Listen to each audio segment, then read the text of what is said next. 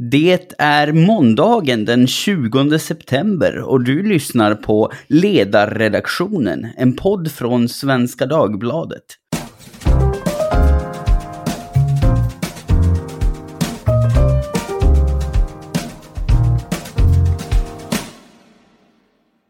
Jag heter Jesper Sandström och idag ska vi prata om en grej eh, som kanske kan låta lite smal och Stockholmscentrerad, men som faktiskt på sätt och vis är svindlande intressant och säger en hel del om politikens och den offentliga sektorns roll, brister, begränsningar och möjligheter även på annat håll. Så häng med och lyssna hela vägen är ni snälla. För det vi ska prata om, det är Stockholms stads skolplattform, stadens system för att hantera och kommunicera information om och till elever och föräldrar. Det är ett IT-projekt som har kostat över en miljard kronor vid det här laget och har varit kantat av förseningar, fel och fördyringar allt sedan det inleddes 2013. Bland annat fick staden böta 4 miljoner till Datainspektionen efter att en privatperson hade upptäckt allvarliga säkerhetsbrister i plattformen. Resultatet av alla de här åren har blivit en omvittnat svåranvänd och illa fungerande produkt som har frustrerat många föräldrar. En av dessa var ledarsidans tidigare medarbetare Sanna Reimann som i ett Facebookinlägg häromveckan beskrev sin frustration så här. Pushnotiser från skolplattformen. Tre stycken rent av. Jag började 1955. Efter 25 minuter av snurrande blå cirkel gav jag upp och här växlar Sanna till versaler och skriver “Någon som vill ses på stan och slåss!” Och det här verkar vara en frustration som delas av många andra föräldrar i Stockholms stad. Med grund i den här frustrationen så valde Christian Landgren, själv förälder och därtill IT-utvecklare, att programmera en egen app under julledigheten, ett alternativ till Stockholms stads app som nu finns tillgänglig under namnet Öppna skolplattformen och utlovar bättre och enklare funktionalitet. Stockholms stad har dock inte sett med alldeles blida ögon på det här utan de har polisanmält öppna skolplattformen för dataintrång och lagt åtskilliga skattekronor på att stänga till sina system och se till så att alternativa appar slutar fungera. Stadens utbildningsdirektör Lena Holmdahl beskrev det som att det var någonting de var tvungna att göra utifrån sitt myndighetsansvar för personuppgifter. En tolkning långt ifrån alla delar. Polisen la ner utredningen. Vi ska säga det att vi har varit i kontakt med Lena Holmdahl för att höra om hon eller någon annan från utbildningsförvaltningen vill kommentera stadens agerande och syn på saken. Men hon tackade nej och hänvisar till GDPR och de utredningar som tidigare har gjorts. Därför ska vi nu bena i vad som egentligen har hänt här med öppna skolplattformens grundare Christian Landgren. Så det blir förstås något av en partsinlaga, men om någon från den andra sidan i diskussionen vill föra fram en alternativ syn så är ni mer än välkomna att höra av er så kanske det blir en uppföljningspodd. Hej Christian, kul att du kunde vara med idag. Hej, tack så jättemycket för att jag vara med. För den oinvigde, vad är öppna skolplattformen och varför har du och dina medprogrammerare skapat den? Eh, alltså det är en, eh, en app som, eh, precis som du beskrev, lägger sig ovanpå den befintliga skolplattformen, men visar informationen som finns där på ett enklare sätt. Eh, det vill säga vi, vi hämtar information, vi loggar in med, med BankID eller våra användare loggar in med sina BankID och sen så använder vi eh, eh, ja, den informationen som, som staden ger till den användaren. Och så, så gör vi det lite snyggare, det ser ut som en modern app. Eh, och, och egentligen det är, det är inte så avancerat egentligen. Det, den informationen man är ute efter som förälder är ju vad har vi för schema, när börjar barnen, är det tidig lämning eller hämtning idag? Eh, ska de ha med sig gympapåsen? Vad har de för betyg? Eh, vad är senaste nyhetsbrevet? Allt det där är ju ganska basala saker egentligen. Och Eh, så att i grund och botten kan man väl säga att den, skälet till att vi gjorde det här var ju för att vi ser ju att det här med digitalisering är en naturlig del av samhället. Eh, och att eh, skolplattformen eh, så som den såg ut och som den fortfarande ser ut om man inte använder vår app, den är ju otroligt svåranvänd, eh, helt i onödan egentligen. Eh, så det vi har gjort är egentligen bara att göra det så som kanske skolplattformen borde har utvecklats.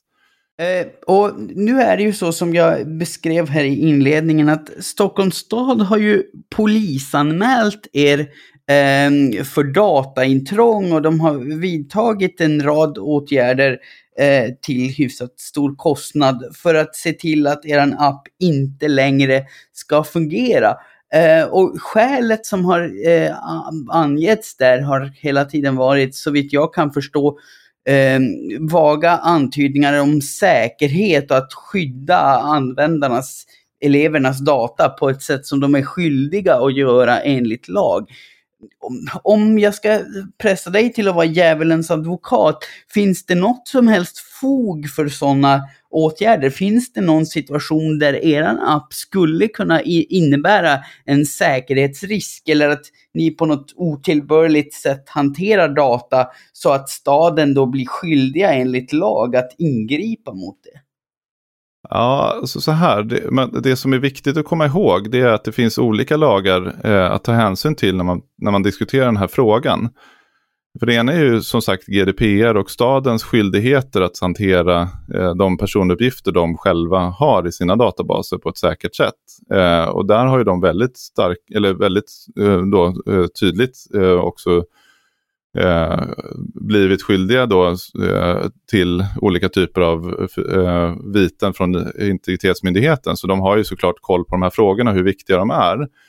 Eh, men det finns ju också lagar som säger att jag som förälder har rätt att läsa min information och göra det jag vill med den informationen.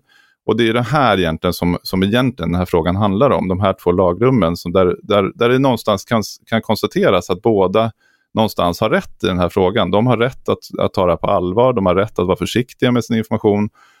Eh, och, och vi har rätt att visa vår information eh, som förälder i, i det sätt, på det sätt som vi själva vill. Då. Eh, och och i det här fallet kan man ju säga då, det finns inga oklarheter överhuvudtaget, utan eh, det finns en utredning som staden själva har gjort och den gjordes redan i februari, precis några dagar efter vi släppte vår app. Där de konstaterade att vår app eh, är skriven på ett sätt som har full respekt till användarnas eh, eh personuppgifter. Så där hade de redan bevisat för sig själva att kunna och peka på och säga att den här appen, så som den är skriven, är gjord på rätt sätt. Eh, så där hade egentligen historien kunnat sluta. Eh, och sen hade de kunnat eh, då ta kontakt med oss, vilket de gjorde, och också säkerställt att, att vi faktiskt bibehåller den principen som vi har då. För den principen vi har det är helt enkelt att vi har ingen egen, vi mellanlagrar ingen information som apputvecklare så kan inte vi se den informationen som våra användare eh, ser i sin app. För den skickas från, från servern som Stockholms stad har direkt till, till den här appen. Då. Ni gör ingenting med datan så att säga. Era, er app är bara ett verktyg för användarna att presentera den data de redan har tillgång till från Stockholms stad fast på ett mer överskådligt sätt. Är det, är det en rimlig lekmannabeskrivning? Ja, precis. Och tittar du i GDPR och i lagstiftningen kring GDPR så, så är det väldigt tydligt att en, en, en tillverkare av en skrivare eh, kan inte göras, bli ansvarig person, för de personuppgifterna som en, som en person som skriver ut en, en, eh, en känslig handling på en skrivare på ett sjukhus till exempel. Det, är, det krävs inget, eh, inget eh, personuppgiftsbiträdesavtal med HP för att, för att Karolinska sjukhuset ska köpa skrivare av HP. Sen så är det såklart då eh, viktigt att HP inte plötsligt börjar liksom lägga in funktioner som, som börjar läsa den informationen och skicka den till HP. Och hade det varit så att det funnits bevis att de hade hittat att vi har gjort fel på något sätt, då hade jag för, fått full, haft full förståelse för att de skulle polisanmäla oss. Men i och med att det inte finns något bevis överhuvudtaget kring det och eftersom de tvärtom har haft ett bevis eh, Eh, då för att vi inte gör på det sättet. Så är det lite lustigt att de väljer att gå ändå med, igenom en polisanmälan just kring oss då. Det här är ju kanske lite komplicerat att förklara för någon som inte är eh, programmerare själv, men det är ju också så att, att eran app är publicerad som öppen källkod. Alltså vem som helst med egen programmeringskompetens kan ju gå in och titta på vad eran app faktiskt gör. Mm. Och, det, och det är precis det som, eh, som vi har eh, då berättat för staden tidigt och det är också det som har gjort att de har kunnat läsa av vår app och haft väldigt koll, eh, noggrann koll på den. Eh, så att, och just för att de, det, vi vill vara 100% transparenta med hur vår app fungerar så att alla kan känna sig trygga i att det här är, är en, rimlig, eh, en rimligt sätt att hantera det på. Det. Men det här är också en större fråga tänker jag än bara St Stockholms stad och skolplattformen. Och, och det här handlar om digitalisering som helhet egentligen. Eh, där jag tror att man, om man gör på det här sättet, man tar väldigt stort ansvar för personuppgifterna, kan då börja typ, den här, med den här typen av, av uh, hybrider kan man väl säga mellan liksom, offentlig digitalisering och privat digitalisering. Där vi i startupvärlden, i techvärlden, eh, som i dagsläget är, är, på många sätt uteslutna från att hjälpa till i den digitala eh, utvecklingen i offentlig sektor på det här sättet kan, eh, kan börja också hjälpa till. Och det är väl det vi hoppas på. Och det är det också staden nu, eh, sen, för två veckor sedan så har de faktiskt bytt helt riktning och sagt att nu ska vi inte liksom, försöka motarbeta det här. Eh, utan att man då hellre vill samarbeta och hitta former för eh, att det här kan ske mer. Eh, men också att, att skilja finansieringen som ju i dagsläget går ut på att våra användare får köpa vår app eh, på App Store eller liknande eh, till att då staden istället finansierar det här på bakvägen. Och det är också innovationer i affärsmodeller som kan i sin tur öppna upp för en, en massvis med nya typer av innovationer inom offentlig sektor som i dagsläget inte finns. Så det här är ju spännande område.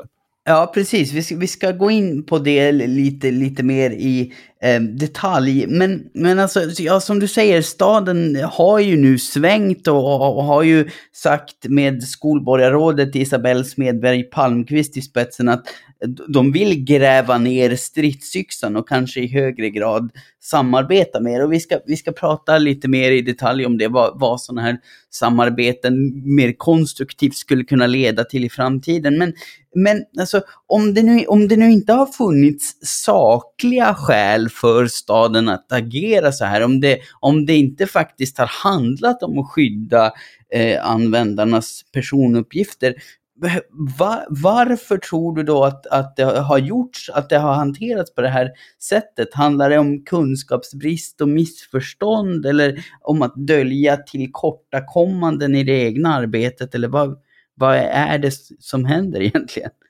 ja, det är en jättebra fråga. Vi har ju försökt, eh, vi har lagt ganska mycket tid faktiskt på att försöka svara på den frågan. Vi har begärt ut massvis med material från, eh, från staden och från de här leverantörerna som har levererat de här plattformarna för att försöka se Finns det någon anledning för deras agerande? Finns det någonting som de döljer i det här? Eh, och, eh, och, och, i det så har det också varit, varit ganska många skandaler kring, och bara en sån sak som att begära ut material om mejlloggar och sånt där har ju de eh, valt att göra väldigt, väldigt krångligt. Eh, vid ett tillfälle så fick vi eh, sitta och bläddra igenom 1800 sidor eh, med mejlloggar som var medvetet konstruerade på ett sätt som gjorde att det var i princip omöjligt för oss att hitta den information som var ute efter. Eh, och det har också renderat till, till att vi har gjort en JO-anmälan kring stadens agerande av vårt ärende eh, när de har agerat på det här sättet. För vi tror ju att det finns någonting som är, som är liksom djupare eh, och som ligger bakom det här. För att eh, när man ser det, det, faktiska resultatet av polisanmälan och det materialet som ligger bakom polisanmälan så är det ju, det går inte riktigt hela den här historien ihop egentligen. Eh, så det finns nog mer därunder. Men, men sen kan man också, sen måste man också säga att det finns ju personliga aspekter i det här, eller mänskliga aspekter kan man säga. Att har man lagt ner så pass mycket pengar i ett system och sen kommer det någon som gör någonting som gör att helt plötsligt så kommer det här systemet som man har byggt inte riktigt användas på det sättet. Kontrollen försvinner.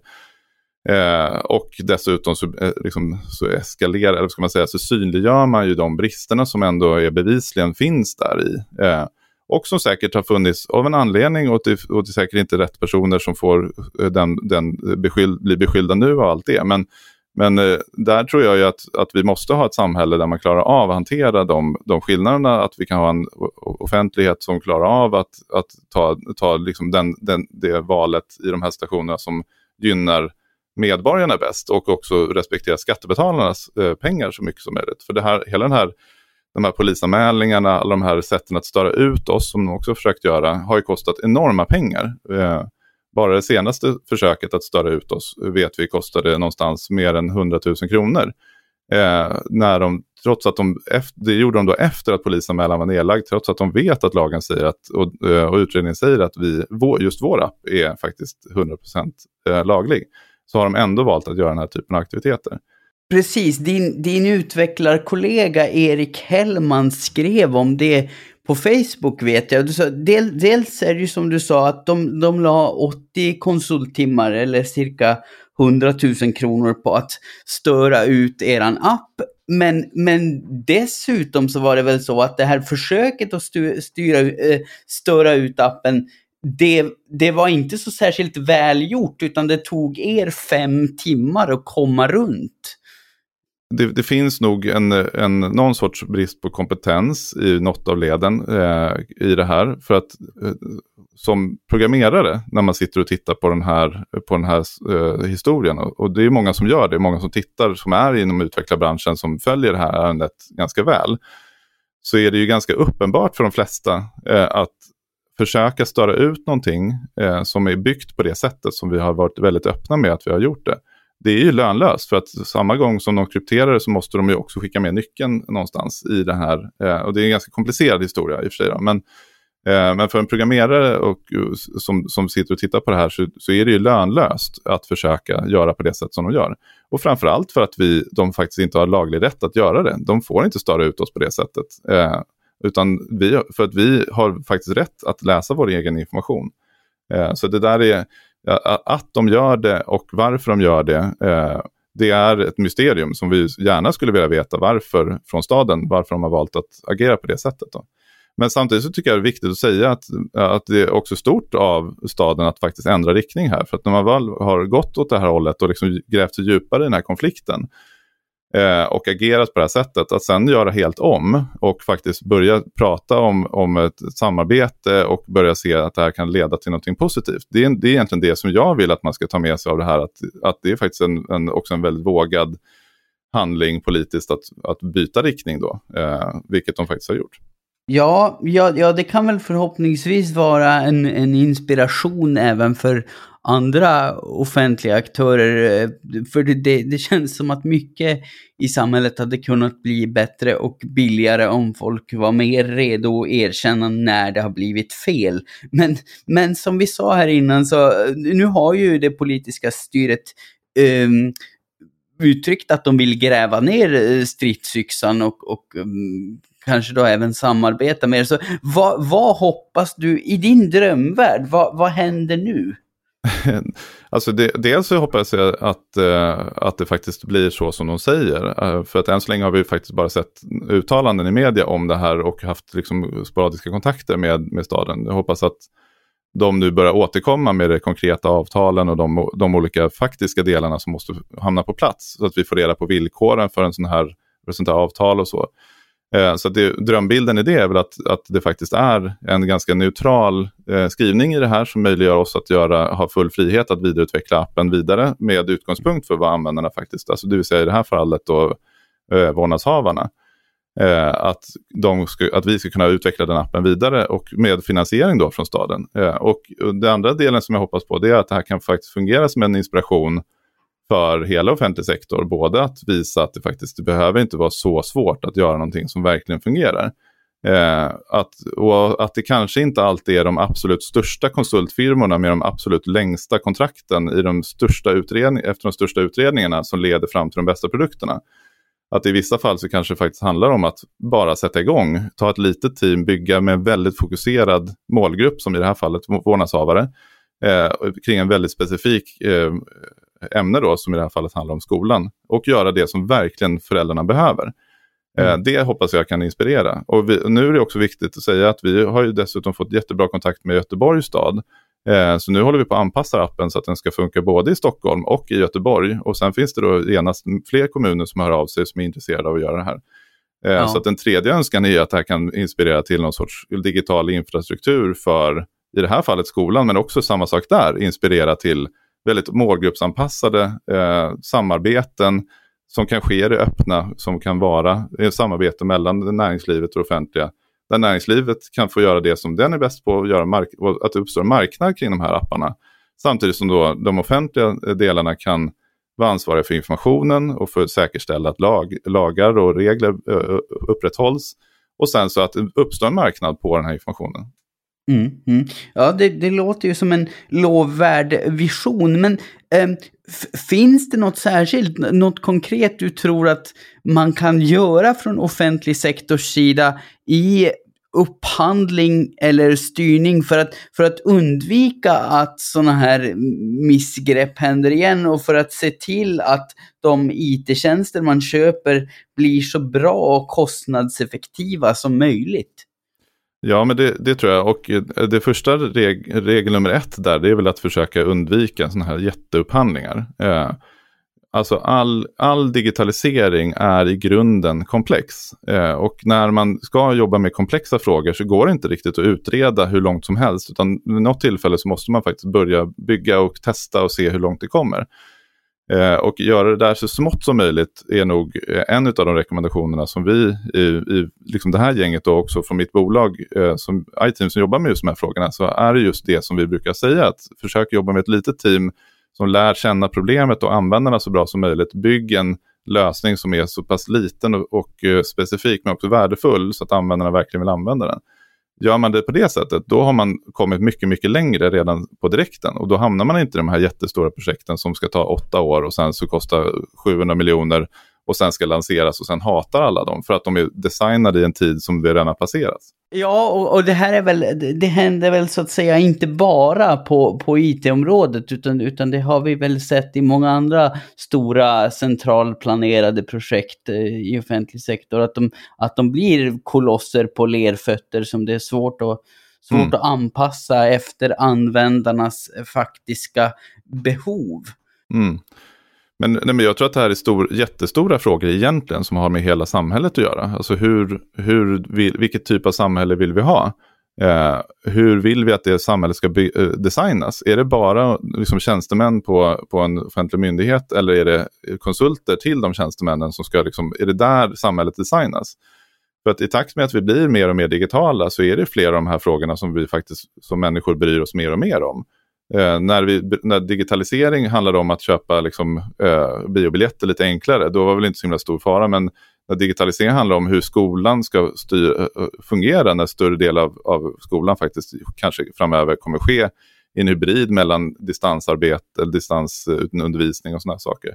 Men också sjukvården, titta på alla de sjukvårdsappar som finns som ju definierar hur sjukvården kommer se ut och kanske sjukvården kommer göras mer och mer i hemmet av nära och anhöriga så blir de här gränssnitten och de här otroligt centrala. Och vill vi designa dem eh, centraliserat eller vill vi göra det på det här mer marknadsanpassade sättet? Det är ju politiska frågor och det är, där saknar jag en politisk debatt kring vad, vad, vad de här olika parti, politiska partierna tycker. Men också att kompetens, att man verkligen kan kryssa i de som har koll på de här frågorna så vi kan styra vårt samhälle med, med liksom någon tanke och, med, och där, där vi har en demokratisk process i det här. Inte bara den här liksom, eh, tjänstemannen som åker till, eh, till Las Vegas och blir visad ett väldigt fantastiskt gränssnitt och sen vill den tjänstemannen upphandla precis det de har just sett. Men alltså om, om, man, om man ska prata om det, liksom, för, för att som du säger, vårt eh, samhälle kommer väl bli allt mer digitaliserat. Vi kommer få allt fler och allt mer avancerade digitala lösningar, till exempel då inom vården. Men Eh, tror, du, tror du där att det är viktigt för eh, ja, städer och kommuner och kanske även andra eh, myndigheter att, liksom, att, att uppmuntra en öppenhet, alltså att, att göra det enklare för enskilda användare, för vanliga intresserade småbarnsföräldrar att gå in och bygga nya appar. Eh, kan, kan, det, vara, kan det vara en viktig del i det hela. Ja, men, ja och jag tror, jag tror inte det bara handlar om, om intresserade föräldrar, utan jag tror också att är det så att man har en öppenhet med all, hela den digitaliseringsprocessen och designprocessen som det handlar om att digitalisera en myndighet eller en kommun, eh, då blir det också lättare för även små företag att vara delaktiga i en sån process. Och också ökar ju konkurrensen, för att om alternativet är att du köper all, allting av ett väldigt stängt system, då blåser du fast dig i den, i den leverantörens Eh, system och det är väldigt svårt att byta från ett sådant system till någon annan. Så jag tror att det här handlar också om LOU, om konkurrenskraften egentligen och vilka som ska få vara involverade och klara, klara en liten leverantör av att leverera ett gigantiskt system. Nej, oftast inte, men däremot kan man leverera små moduler i ett, i ett väldigt öppet system. Så det här handlar också om, även där ser, blir det politiska frågor att, att, och demokratiska frågor. Hur, vilka är det som faktiskt får bli delaktiga i det här?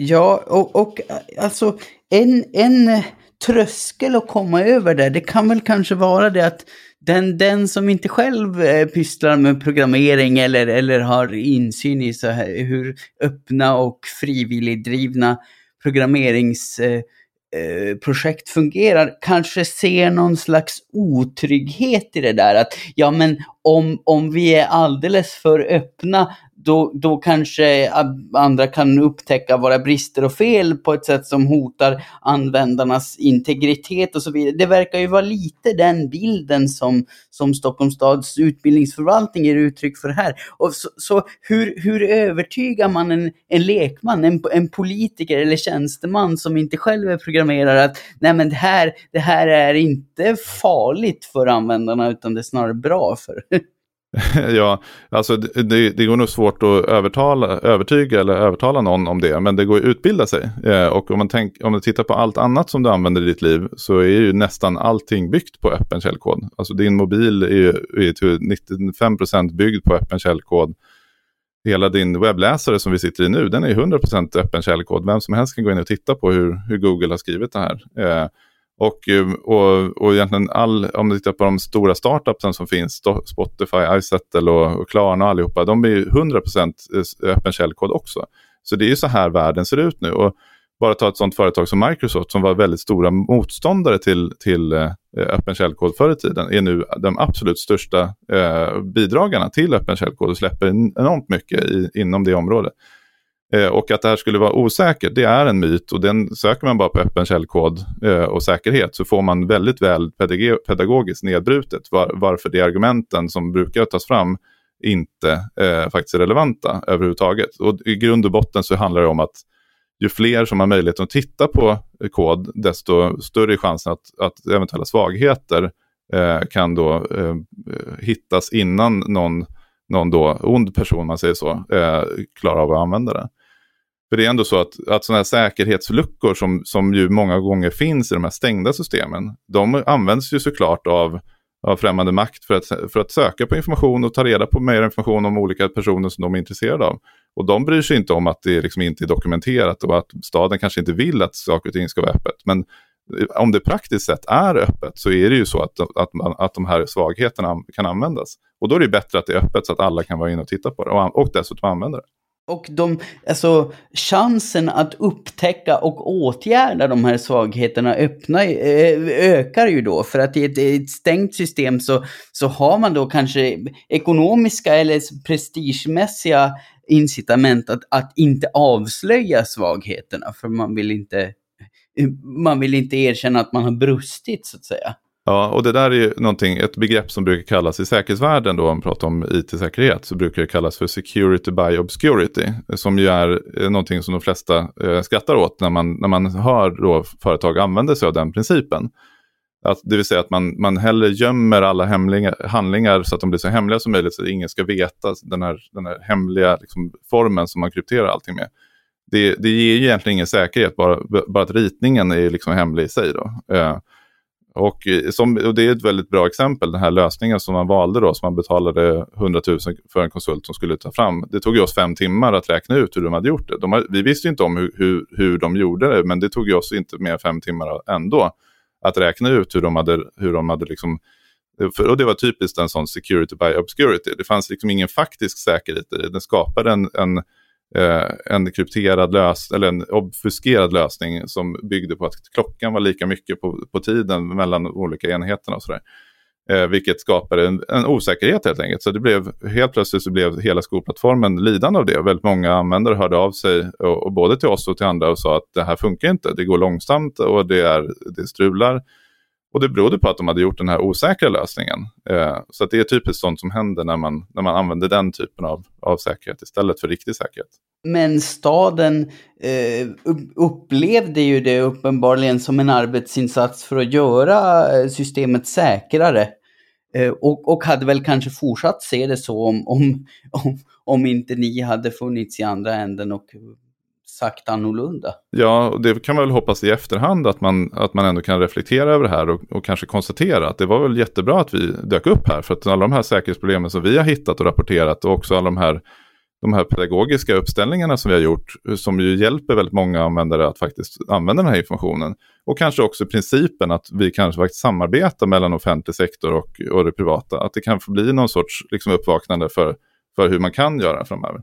Ja, ja vi, vi hoppas på att det bidrar till en ljusnande och mer kostnadseffektiv eh, framtid för Stockholms och andra städers eh, skattebetalare.